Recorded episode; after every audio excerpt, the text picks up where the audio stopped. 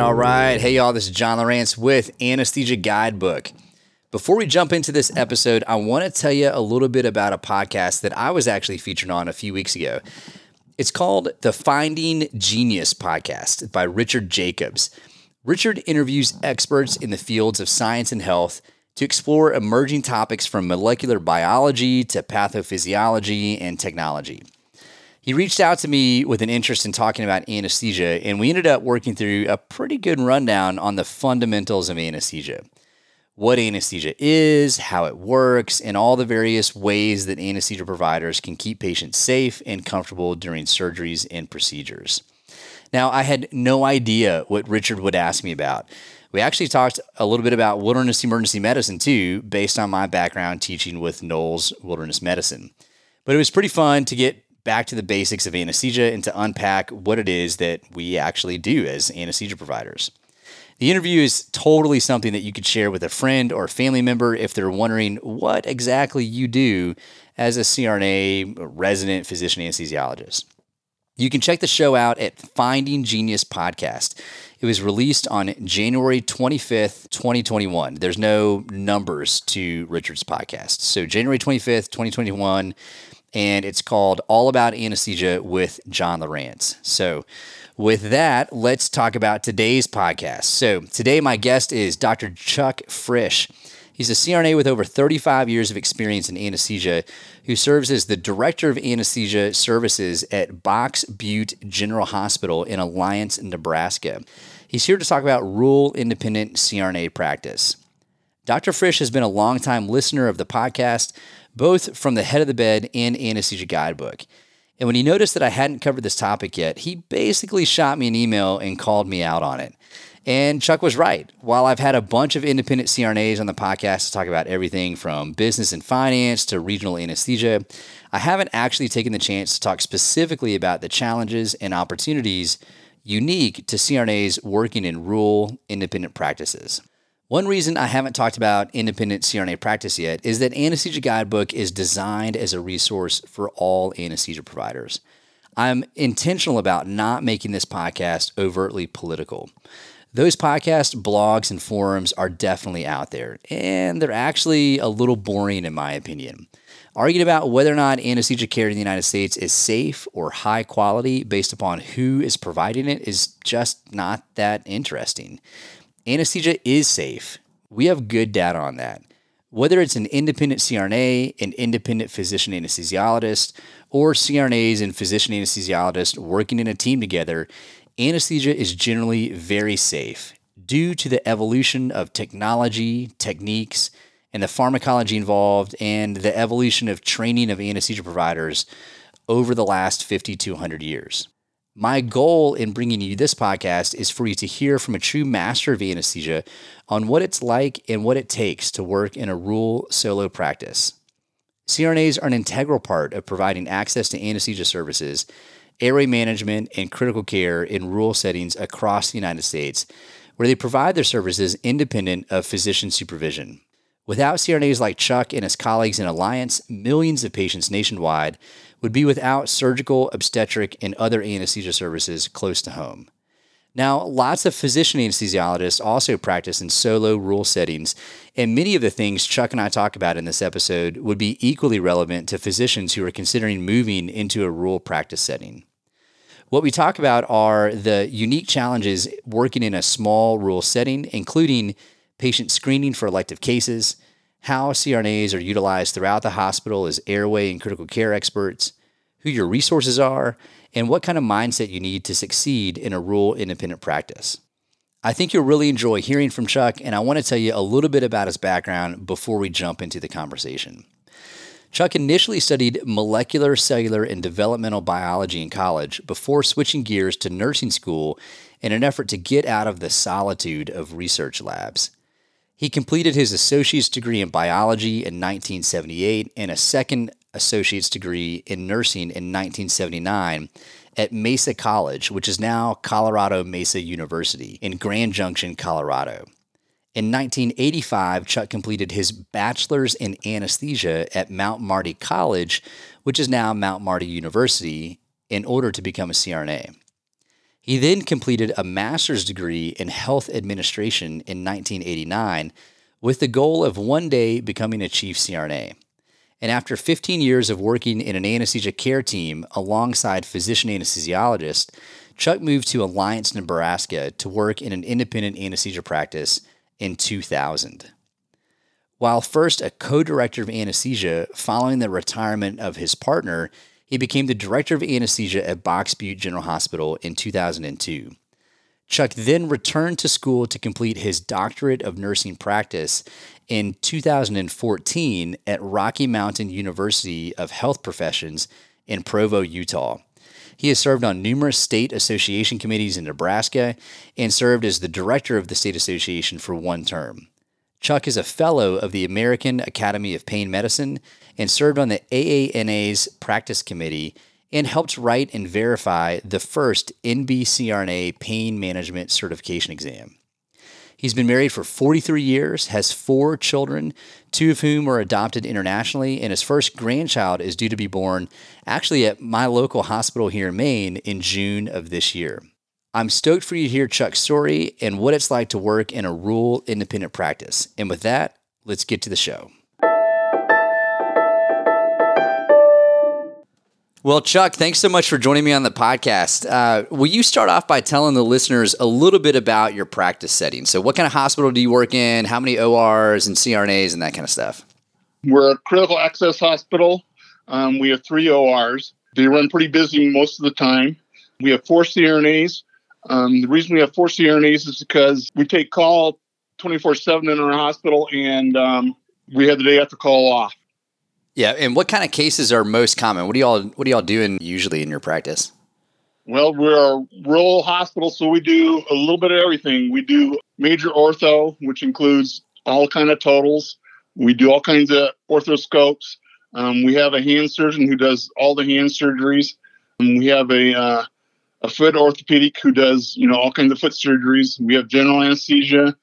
We have uh, besides myself, we have a pain doc who does pain procedures and we have general surgeons, and uh, we have a couple family practice doctors who do OB. Well, I'd love for folks to hear a little bit more about your career in anesthesia. So you've been doing this for decades at this point, but um, where did you start your practice? And I mean, you, I think you've been doing this long enough to where you've got an interesting kind of winding path through your educational program. So will you give us okay. a quick rundown on that as well? Okay, I went to Mount Marty. Um, college, which is now university in Yankton, South Dakota, for my CRNA training. I was the last class at Mount Marty to um, get a bachelor's degree. So from there, I went to Danville, Illinois, worked there for 15 years in a uh, very MD controlling practice. Um, got tired of that, started looking for an independent practice, and both me and my wife were from small communities. So um, we moved to Alliance 20 years ago. So I've been practicing anesthesia for 36 years. Okay. Okay. Great. And uh, so that's interesting. You got you got a bachelor's degree yep. as your CRNA degree. Correct. After that, after my bachelor's as my CRNA degree, I got a master's of healthcare administration because my goal was always to be a uh, chief CRNA or a director of anesthesia. And um, about five years ago, six years ago, I got my DNP Oh, that's great. So you got a bachelor's to be a CRNA, then you went back for a master's of health administration, and that was part of your path to become a chief. What drove you back to get a DNP, and, and was there a focus area in that uh, doctorate degree? Um, a lot of it was just self satisfaction. I wanted to have a terminal degree in nursing. Also, I had a little idea of uh, teaching, maybe not formal teaching, but you know, being a clinical instructor. Um, my focus when I was doing my DNP, my capstone project was for rural anesthesia, was directed at doing femoral blocks for transport of our fractured hips. Um, we don't do acute orthopedics here, so our patients were being transferred about 60 miles. And um, when I did my initial workup, the patients were getting very, very poor pain uh, management before they left. They were getting like 30 of Toradol and they were shipping them on these bumpy rural roads, uh, 60 yeah. miles, and all they were getting. So that was my focus was doing femoral blocks. Back then, and back when I started, we didn't have ultrasound, so they were just nerve stimulator blocks. But in the course of doing my DNP, we found that the pain scales weren't really very adequate for what we were working on. So I developed a functional pain scale, and um, Yale took it on and called me and said, "Can we use this to um, further study on functional pain scales?" And so they took my uh, original functional pain scale and ran with it. So that's sort of cool. Oh, that's interesting. And so, so what is that called now, or can people access that pain scale at this point? Yeah, they can access. They I think it's Yale's functional pain scale, or they can just okay. Google functional pain scale, and it's out there now. So, oh, interesting. Yeah, well, nice work on that. That's that's very interesting. Uh, so let's talk a little bit. I know that you know the focus of this podcast is to talk about rural anesthesia and for CRNAs who are working in those practices.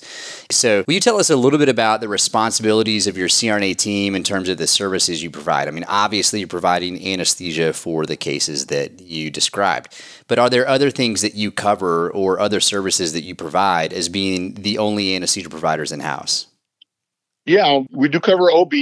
That includes uh, epidurals and C sections. In our hospital, there's nobody that does airways except us, so they require us to be there for deliveries in case the baby needs to be resuscitated. So that's something a little different because um, we had no neonatal nurses or anybody trained in that field. Um, so that's even for vaginal deliveries. You're yes, even for vaginal delivery. Yep. Yeah. Yep. Um, even if we don't have an epidural and we have to come in for the deliveries, um, 90% of our patients get epidural. So it's, it's not common that we have mother deliveries without an epidural. We're there for all all deliveries. That's interesting. Um, Do you know how many deliveries or C sections that you're doing on an annual basis, just for context? Um, we do about 110, 120 deliveries. Okay. Uh, a year. Um, we're at national average about 20% C sections. Um, yeah. Um, so OB also, OB is one service. What else do you all do? We also cover the ER. We go to all codes, codes all over the hospital and in the ER. We cover traumas because again, we're the only ones that know how to intubate, and we're basically experts in fluid management and IV drugs for hypotension and stuff like that. Uh, we also do PICC lines. We run a pain service. We write orders for ventilator management when the patient has to be ventilated. Occasionally, we, most of our patients that are ventilated, we send out because we just don't have this ICU staff. We don't have any ICU staff, but you know, out here in rural Nebraska, we get snowstorms um, and they can't ship people out, so yeah. we have to run. We have we don't run the ventilators, but we have to run the ventilator settings, and we do that till the uh, air crews get in also. So there's a little bit of a, a degree of screening and also determining what patients need to get transported to a higher level of care in terms of the hospital facilities and what they're able to manage. Correct. We're a level four trauma center. The nearest other trauma center is a level two, and that's like 60 miles away. And go to the level one, we're looking at 150, 200 miles. That's interesting. So we have to really get them stabilized before we can ship. Right. And how does that influence your preoperative screening for elective cases that you're doing at the hospital? Are there screening criteria that you utilize that are unique because of uh, your access and some of the constraints in terms of the care that the hospital is able to provide? Yeah. Um, as far as the anesthesia, all of, all of us anesthetists have good experience, but and we can probably get any patient through the anesthetic, but it's the post-op care that we have to worry about. So we don't do any level fours or fives except for emergencies. We're very careful with our cardiac screen because we have no internist. We have to act as the internist. Um, so, and we don't want to be in the hospital 24 7. So, we are very careful about our cardiac screen and our respiratory screen. It's not unusual that we have to order a cardiac or respiratory consult. We look at the ejection fractions, exercise tolerances, all those things. Our um, OR nurses act as pre-op, operating, and post-op nurses. So when they see a patient pre-op, they're very good about coming to us and says, you know, this patient is short of breath on exertion, um, ejection fraction of 20%. What do you think? Should, should we do it here or should we ship it somewhere? Yeah. And that, yeah. And our docs, our surgeons are very good. We say we can't do it here. They're very good. It says, okay, well, we understand. Um, it's all right to ship it or yeah. take it somewhere. Yeah. Right. Right. What are some of the other unique challenges that you face as working as an independent CRNA with no collaboration with physician anesthesiologists? Um, lots of looking in books. You know, we get an unusual case, a lot of looking in books or on the internet seeing, you know, what's the current treatment.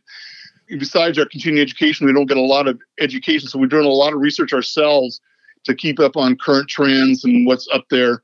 You know, a lot of nights I'm the only one there for a bad airway. So you have to have your plan A, plan B, plan C. How are you going to handle that airway? You know, you're the only one that can can save this person. So it puts a little stress on you, but yeah, it's sort of fun. Right, right, right. I'm I'm curious to know a little bit more about your difficult airway management. Uh, airway management obviously is something that's important to all anesthesia providers, and, and is yeah. a particular interest uh, to me in terms of uh, best practices and, and kind of thinking about it in terms of crisis management. So, can you talk to us briefly about what those Plan A, Plan B, Plan C's are? I mean, you, you have video laryngoscopes available? Is that your first choice? Do you do direct laryngoscopy most often? Fiber optic intubations? I mean, what what kind of um, approach to managing difficult airways do you rely on most frequently? Most frequently, we try to do direct laryngoscopies. We do have glide scopes both in the OR and the, in the emergency room. With the COVID pandemic, we uh, had a problems getting disposable blades, so we got titanium blades for our glide scope now. And are those reusable? Yeah, they're reusable. Yeah, you'll send them um, through the autoclave or something to.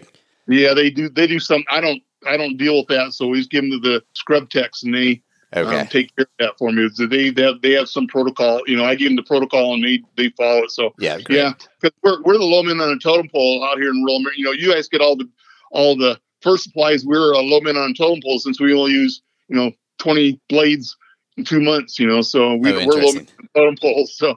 um so um, yeah, we do glide scopes. I use the glide scope quite a bit in the in the ER.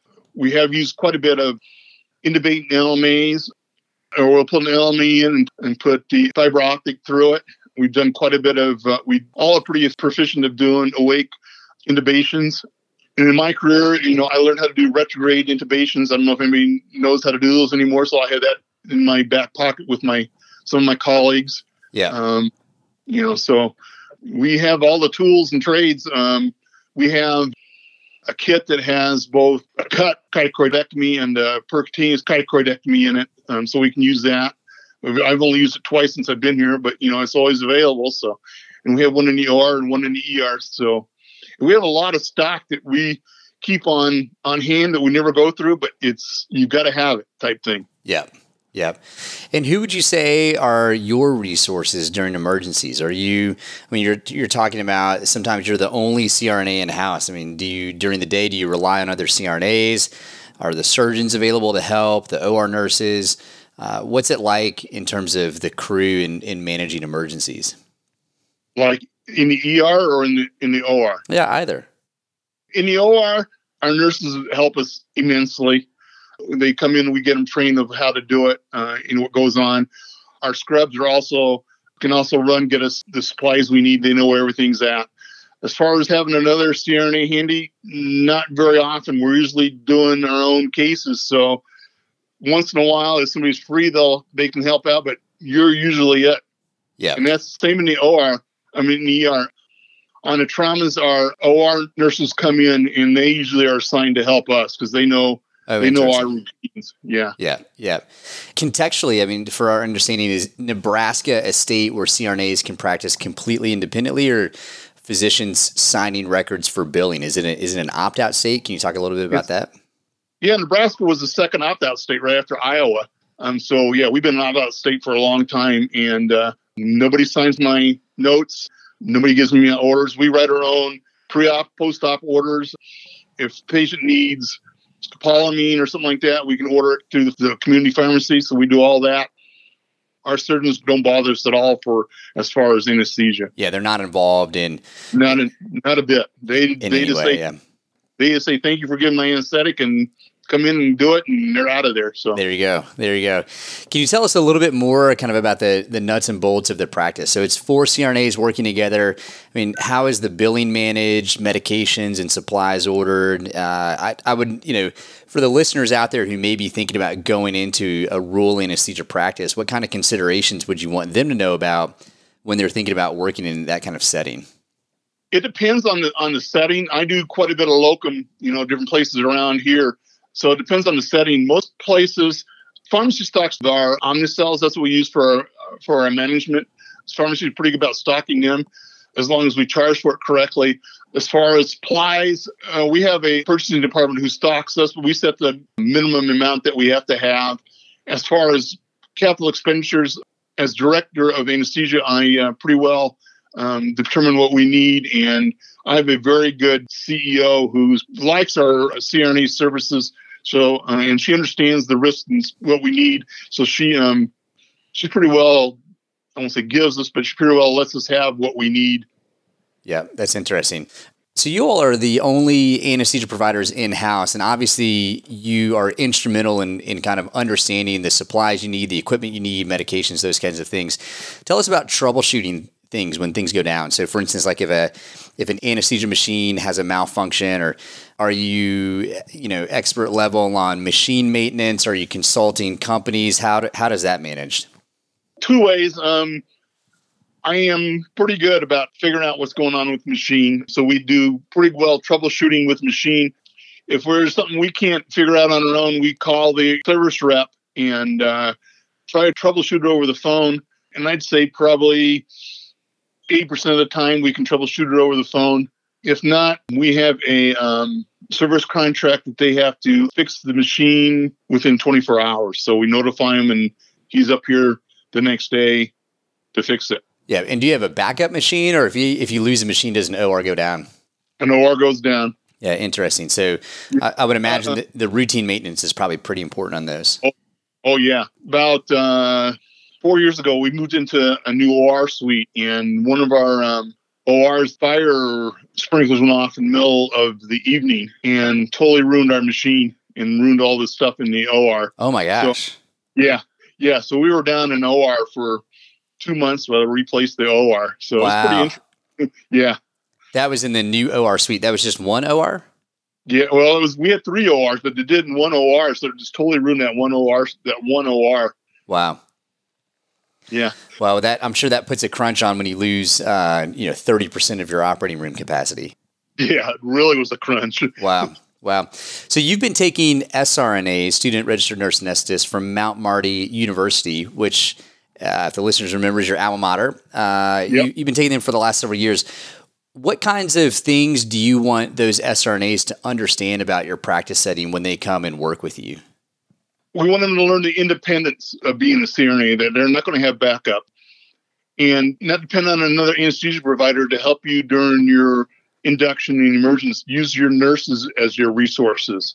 Also, as I tell them, plan, plan, plan, plan you know, plan A, plan B, plan C, even on a on a simple case, you know, um, a uh, BMT, you know, it's a five minute case, but you know, what happens? The kid gets uh, laryngospasm. What are you going to do?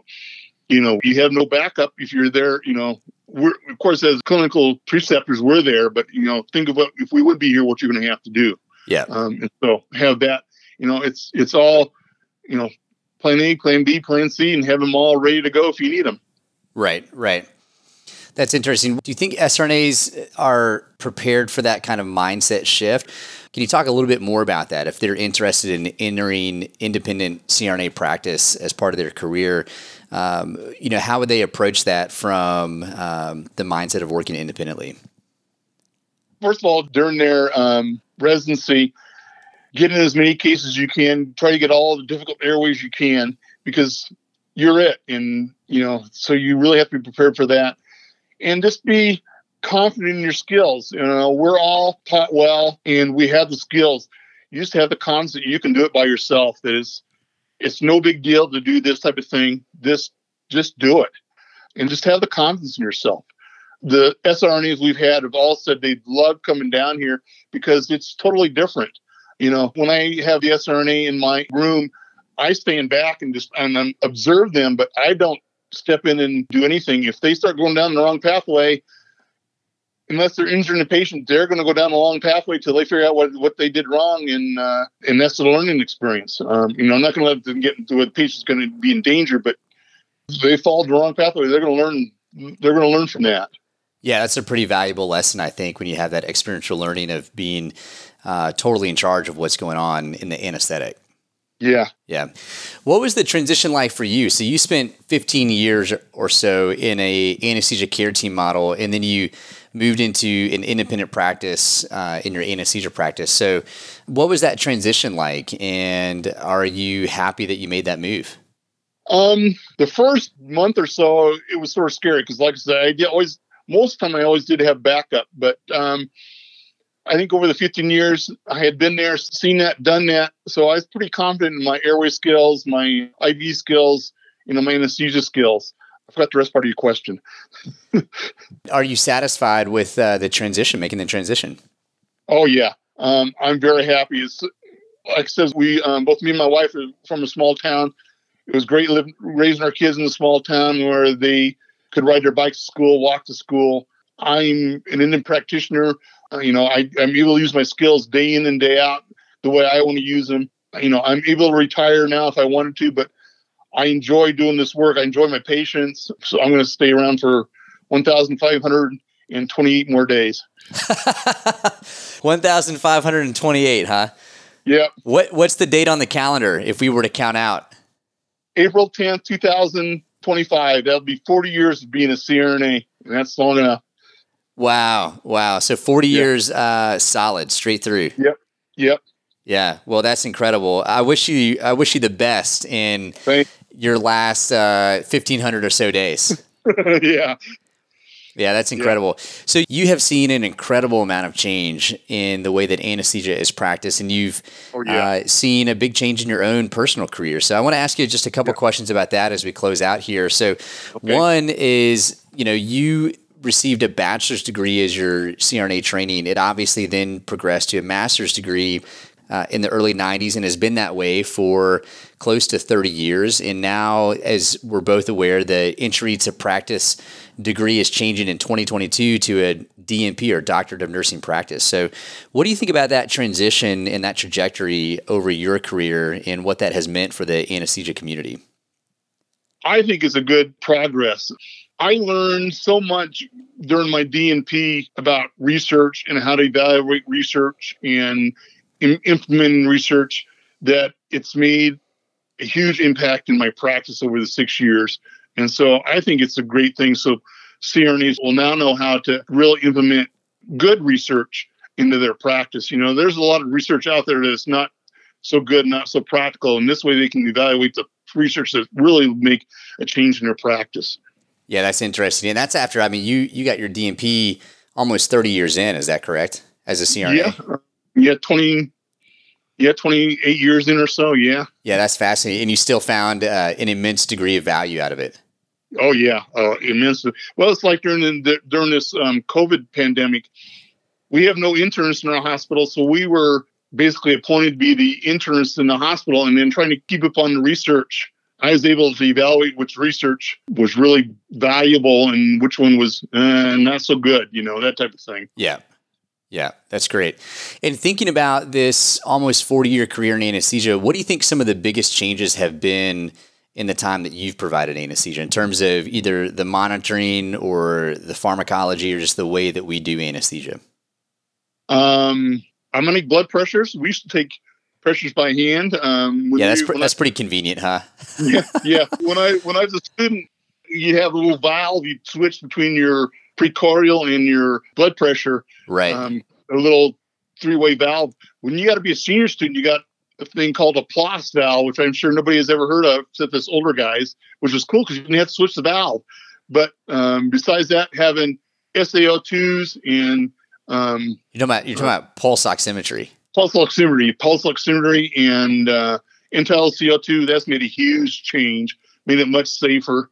Back in the olden days, we'd see patients you know, get blue and we turn up the oxygen. Well, now when I see the pulse oximetry, you know, down to 80 or so and they're not blue, I was wondering how low did they really get before they blue, you know? so just, just to recap, you're saying automated blood pressure checks, pulse ox, and end-tidal CO2 have, have been kind of nice. Have been kind of nice additions yeah. to your anesthesia practice. Oh yeah, yeah, yeah, yeah.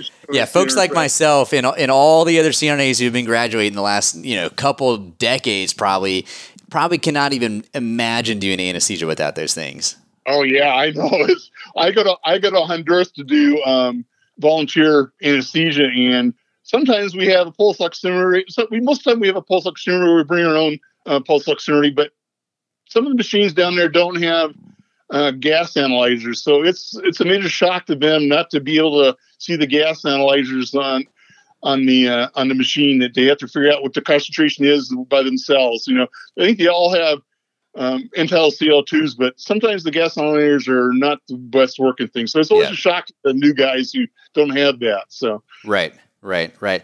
What do you think about pharmacology, man? What do you think it, have been some of the the big changes? um, propofol. Yeah. Where would you Uh, put like uh, IV Tylenol, um, Sugammadex? I mean, those have been some recent ones that have been pretty impactful. Um, Sugammadex for sure. Um, IV Tylenol, it's there, but I Nah. don't see the I don't see the huge difference with it besides giving it PO pre-op. You know, Sure. it's there. Um, we use it, but I don't think it's that big of a change in our practice anyway. Yeah, yeah, yeah. Sugammadex for sure has made a big change in the practice, just because you can reverse somebody with you know with a non-depolarizer. I don't. I very seldom now even even use sux. Um, just because I I can reverse somebody with the, the non-depolarizer. Yeah. Yeah, that's great. Well, thanks for that kind of tour of, of history a little bit. Um, is there anything else that you'd like to say either about, you know, your path in anesthesia, uh, looking back over that, or specifically about the challenges and considerations for CRNAs who are thinking about getting into rural independent CRNA practice? Just remember that if your resource if you're going to go rural your resources are not there but you get a lot of reward. Patients know who you are. They appreciate your care. The docs all appreciate your care. It's a very rewarding practice. You just have to remember that you're it but everybody appreciates you. The doctors appreciate you. Our hospital administration appreciates us. You know it's not unusual for me to go out on errands and be stopped by everywhere I go says, "Oh, hi Chuck, how you doing? I remember if you get my NSA," and you know that's pretty rewarding. Yeah. Um, you know that you you have a personal relationship with most of your patients. The other thing is, you know, if you want, you know, the shopping and the restaurants and that type of life, rural's not going to be for you. Uh, Yeah. I've had some students who says, "Oh, yeah, I like real practice," and they find you have to go two hours to get an Italian dinner. They don't want to stay long, so you have to remember that type of thing too. Right. So not for everybody, but uh, but certainly rewarding if you're into working in rural settings and where you get to know the hospital administrators, the patients, the staff, uh, the surgeons, that kind of thing.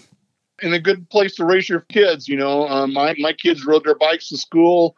We'd very seldom keep our doors locked. It's just nice. Rural communities are, you know, a change of pace and good little America. There you go. Well, Chuck Fresh, it's been an absolute pleasure to chat with you. I really appreciate you reaching out to me about uh, this topic that we haven't discussed so far on the podcast. So, pleasure to chat with you about your practice and about your path in anesthesia. I really appreciate you taking the time. No problem, John. It's nice talking to you. Hey, y'all, John here. If you're digging the show, will you take a couple of minutes and drop a review of Anesthesia Guidebook on Apple Podcast? Your comments and ratings help other people trust the show. Also, send a link to the podcast to your classmates and colleagues. Word of mouth is the best way for Guidebook to grow. Thanks so much, and I'll see you next time.